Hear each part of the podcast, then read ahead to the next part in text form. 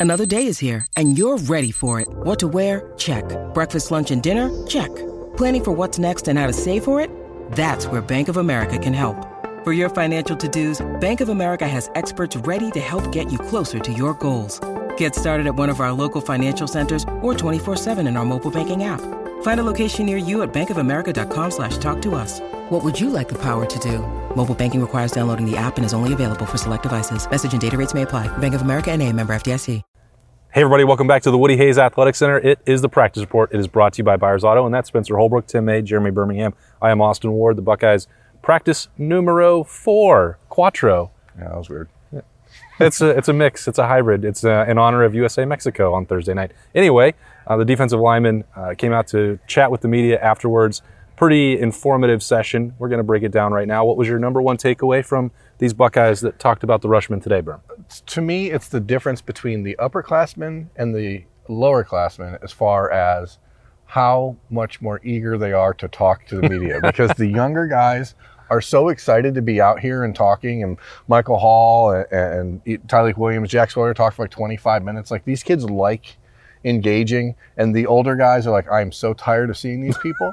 um, but I think the one thing that I, my takeaway really is that these guys are still trying to figure out exactly how the Jim Knowles defense impacts the defensive line. And I don't know that it will that much, but certainly the talk about the Leo or the Jack or whatever want, like everyone's asking about that. But these kids are these kids are are are towing the company line saying, We don't know. We don't know what this is. And, and I think that's the answer you're going to get through most of the spring. But I think at the same time, I don't think they're I, completely lying when they say they haven't really got into it yet. Because everything we've heard says that it's been pretty basic with what they're doing so far. And so, yeah, there's an aspect of like they don't really know right now, but also like I'm sure that not everything's been installed. We have probably more questions than they have answers right now about the Leo. And that's probably the main takeaway is like that's getting very much like oh, uh, hyped up because it's a new thing, it's exciting, but at the same time, like business is still business in the defensive line room, and you've got a lot of talent there. You've got a lot of guys who can do it.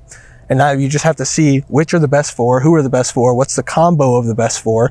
And if there's a guy that's going to be standing up, maybe it is one of these defensive ends. If not, it's probably going to be one of those linebackers. And so a lot of questions in this room, but also, like I said, business is still business there. I don't think they're lying, but I'm not convinced that they're entirely telling the truth Yeah. because there No, are they're not. people being groomed and four players roughly that you know are in the mix to play that Leo already. Whether it's installed or whether they're, they've used it through four days, you know, that may be a real thing. But when you're sending Mitchell Melton down to work with that unit, Yep. when you're talking about Cade Stover and the way that his pers- his athleticism and his mentality fits, when you have Jack Sawyer and when you have Zach Harrison with their uh, lateral agility, mobility, uh, you know, Freakiness. Speed. freakiness, when their their athleticism, all that.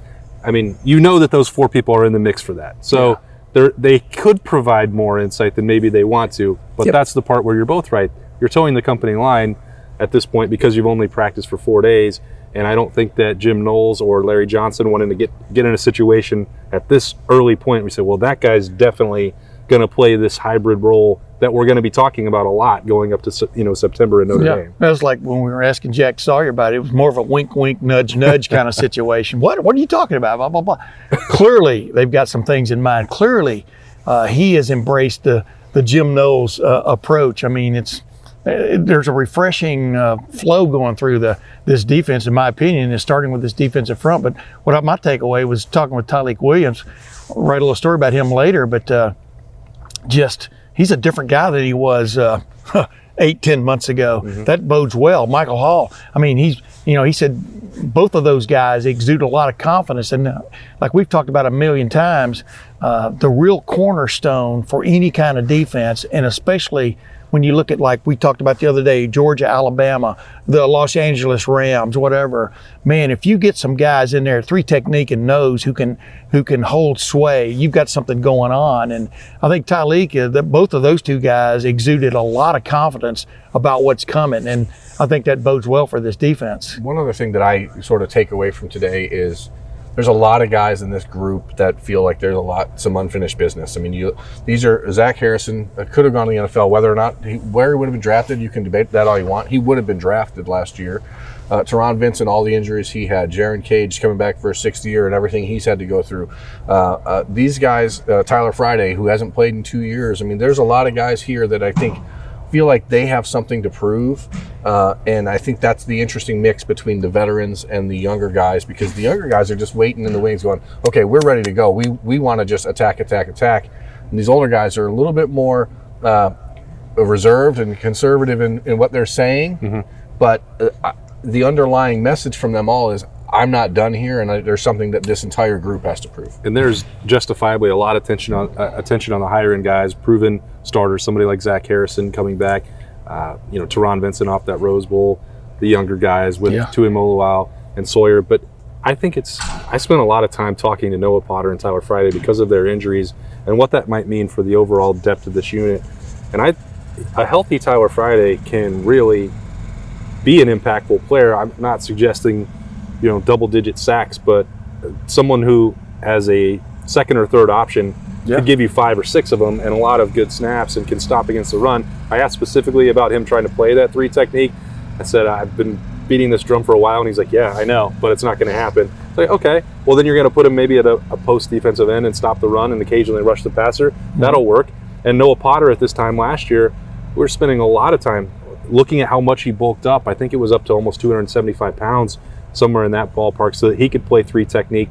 And you know that was a position that we thought there was some uncertainty at, and, and may still be as Ohio State fits the pieces together. But first, he had a foot injury that required surgery, and then a very scary uh, eye issue where he said he was 30 minutes from blindness if they didn't have surgery, a loose retina that he was dealing with, and uh, that was a, that's a scary life situation, obviously, and he's still trying to work back from that to get to 100% full go and and see if he can restart some of that momentum that he had at this time a year ago. But if if he can, if both of them can, I mean, you know, boy, you're talking about eight, nine, ten guys that can rotate through and, and really be dangerous weapons for Jim Knowles. That's what I asked a couple of the guys about it. You know, is there a perfect balance in this room between veterans and young guys? And I think, you know, starting to look at the, the overall build of this defensive line room, there really is. You've got, you know, guys waiting in the wings, like you said, Berm Michael Hall and even Tyleik Williams, who, who got his feet wet a little bit. You've got the superstars in Jack and Zach and JT. And then you've got a bunch of guys who are almost in the middle there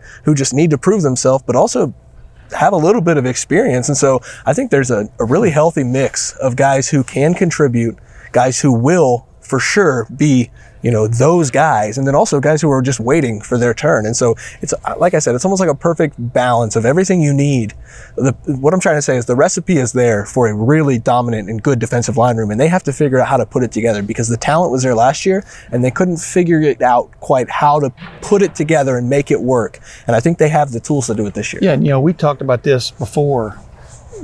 Jim Knowles is coming in with fresh ideas and a fresh look, etc. but he's benefiting greatly by guys who have kind of paid a price, like Noah Potter. I mean, you know, for example, we I thought he had a real chance of playing last year until this stuff happened to him. Uh, all these guys have have had that moment where things didn't go right, like Jack Sawyer said, they got punched in the mouth, you know, by Michigan and really didn't get back to it. But second half of that Utah game, even the defensive front, Taron Vincent, these guys got after. They just played with a savagery they hadn't played with for a game and a half, and it totally changed things. And he said they've ridden that wave into this into the off season, into the spring, and they feel really good about it. So like you you you've even brought up many times, Jim Knowles is really benefiting by a lot of guys not having the year they wanted last year, but clearly have some talent about them. And it's going to be really interesting to see him put all those pieces together. I think that what's fascinating to me is that last year's defense obviously was bad, uh, but the most talented players on this defensive line were the freshmen. Was Tyler Williams, Yeah. Jack Sawyer, JT, Tuimoloau. Like these are the guys that have the athletic upside that is higher than everyone else. And so, because of coming off of COVID year before that, because of all the chaos with with Matt Barnes and Kerry Coombs and who knows what else was going on, a lot of these guys didn't really get a chance to to be that guy because they were just like, oh, we, we should just play with the guys we know because we can trust that they're going to do the right Yep. things. And this year, I think you're going to see though. This is Jack Sawyer and JT Tuimoloau's defensive line. And this is not Zach Harrison's defensive line. This is not Javontae Jean Baptiste or Tyler Fridays. Those guys have to figure it out. I mean, Zach Harrison's the leader of the group without question, but as far as who's going to be the guy that I think you're going to see run out there on the first series of the season, I think you're going to see all three of those guys out there at the same time. And I, I it's sort of a, a changing of the guard. But as you said, like it does matter now for Taron Vincent. Like these guys that have an opportunity to to reemerge and, and be the guys that everyone thought they would be. I think it's worth uh, looking at that as well when, when we're evaluating the success or lack of success of that unit. When I'm talking about Tyler Friday and that season-ending knee injury, Noah Potter with two health setbacks and not playing all season, the injuries that Haskell Garrett dealt with Yeah. throughout the entire second half of the season, Taron Vincent needing some time to get back into the lineup regularly and then uh, finally explode the way he did in the Rose Bowl. That was a, a unit that was never at full strength and never really Yeah. even close to it.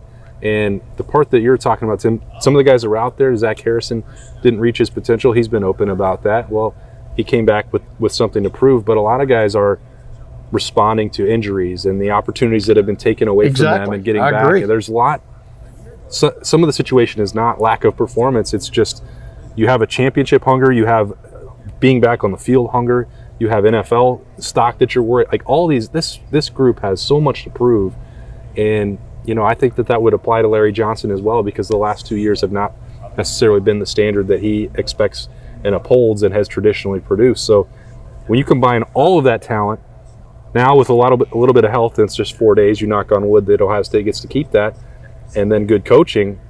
Boy, that's uh, that's that recipe Spencer's talking about can be pretty dangerous. Yeah, they have to have guys. I mean, like Ty Hamilton. I mean, you know, right on down the line, there are guys that are that have a chance to really bubble up here uh, from a depth standpoint. You know, uh, you get the idea that Knowles, Coach Knowles, is really excited about the depth. We talked about this yesterday. I mean, he's not going to have to just thro- go with a, an elite eleven. And then maybe these other guys come on. He's got some depth he can play with, which he can also use to like kind of like scoot along the starters, if you follow my drift, you know, from a, a whip standpoint. And I, I just think it's really You don't want to use the whip out here. no, but you know what I'm talking. I mean, I'm talking about the carrot- the carrot or the stick. Yeah, yeah. That you know what I meant. I got uh, but the bottom line is that's that's what's interesting to me about putting those two things together. Because, like as as uh, Jack Sawyer talking about him being this mad scientist, Yeah. these are guys on the defensive line who understand what's coming. Already know what's here, but they won't tell us.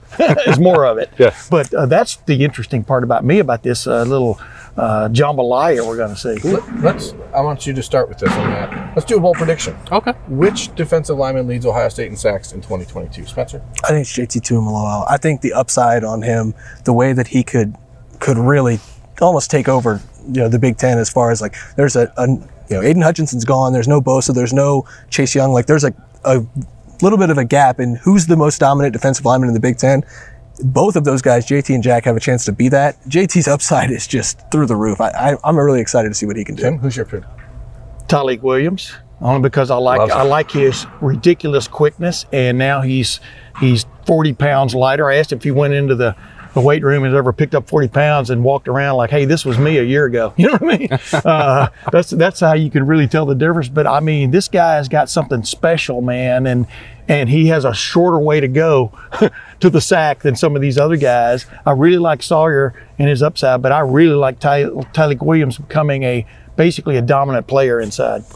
I think that the Leo position is going to create a lot more pass rush opportunities from different angles mm-hmm. in the Ohio State defense, and we've seen that a little bit on film with Jim Knowles, but also the, the plays that come to mind are when Ohio State dipped into that well with Jeff Hafley and moved Chase Young around the formation and let him create havoc in different spots.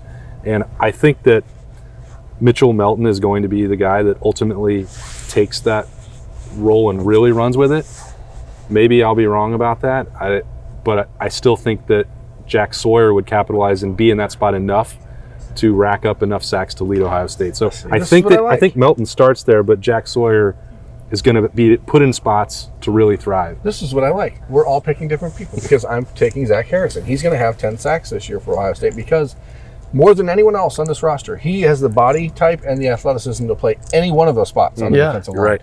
He can play the, the Leo, he can play the rush end, he can play inside, he can stand up and drop back into a linebacker type situation like we saw. I think Zach Harrison will benefit from Jim Knowles' creativity more than any player on this defense. Hmm. And if I can sneak one little last thing in, the best thing about this defensive line right now is the fact that Jim Knowles described this defense as a safety driven defense. We've asked a lot about linebackers. There's not a lot of attention today, obviously we are because we just talked to him, but like overall, there's not a lot of defensive attention being paid to what the defensive linemen are doing because there are so many questions at linebacker and who's going to play those, you know, nine safety spots that are on the field at a time or whatever. But that means that the defensive line can kind of work in silence and make sure that they leave their mark without having the spotlight on them this spring. And I think that's going to catapult them to just ridiculous things in, the- in the Ba- basic football, an A gap attacking son of a gun changes everything for the other 10 guys. I mean, that's what I'm intrigued to see if that develops like I think it will with this defense because it changes everything. the way I, I view it is the last year's defenses, last year, or the year before, were as bad as Ohio State's ever been. Uh, in 2020, it was the secondary. 2021, it was the linebackers. But both years were were subpar defensive lines, not because they weren't talented, but because of injuries, because of COVID misses, all the things that happen the defense the defense goes as the defensive line goes. If we think about Ohio State football in the last ten years, the dominant defenses were the ones that had dominant defensive line and dominant Yep. games. When, when the Buckeyes needed something to happen, it was the defensive line that made something happen. I mean, numerous times from Yep. 2014 to Sure. 2019. Somebody that has to be the group, and, and I I don't think that Larry Johnson gets a pass this year. And, and I mean, I, I, certainly he's a legend. Everyone knows that, but that group has to perform. he's another person I think that you know I mentioned that is motivated and potentially to go out on a really high note. We'll see what transpires. This is the fourth practice of spring, so there's a long way to go for every unit at Ohio State as spring practice rolls along. That's Spencer Holbrook, Tim May, Jeremy Birmingham. I am Austin Ward. This has been the practice report. It's brought to you by Byers Auto. It'll be the last one for this week. The Buckeyes have a closed workout entirely on Saturday, but we will be back in the Woody next week. So stay tuned for full coverage of the Ohio State Buckeyes at LettermenRow.com.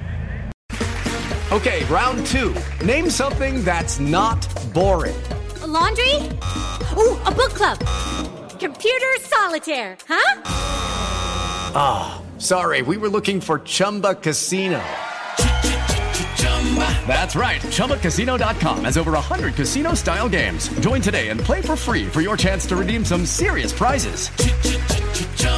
ChumbaCasino.com. No purchase necessary. Where prohibited by law. 18 plus terms and conditions apply. See website for details.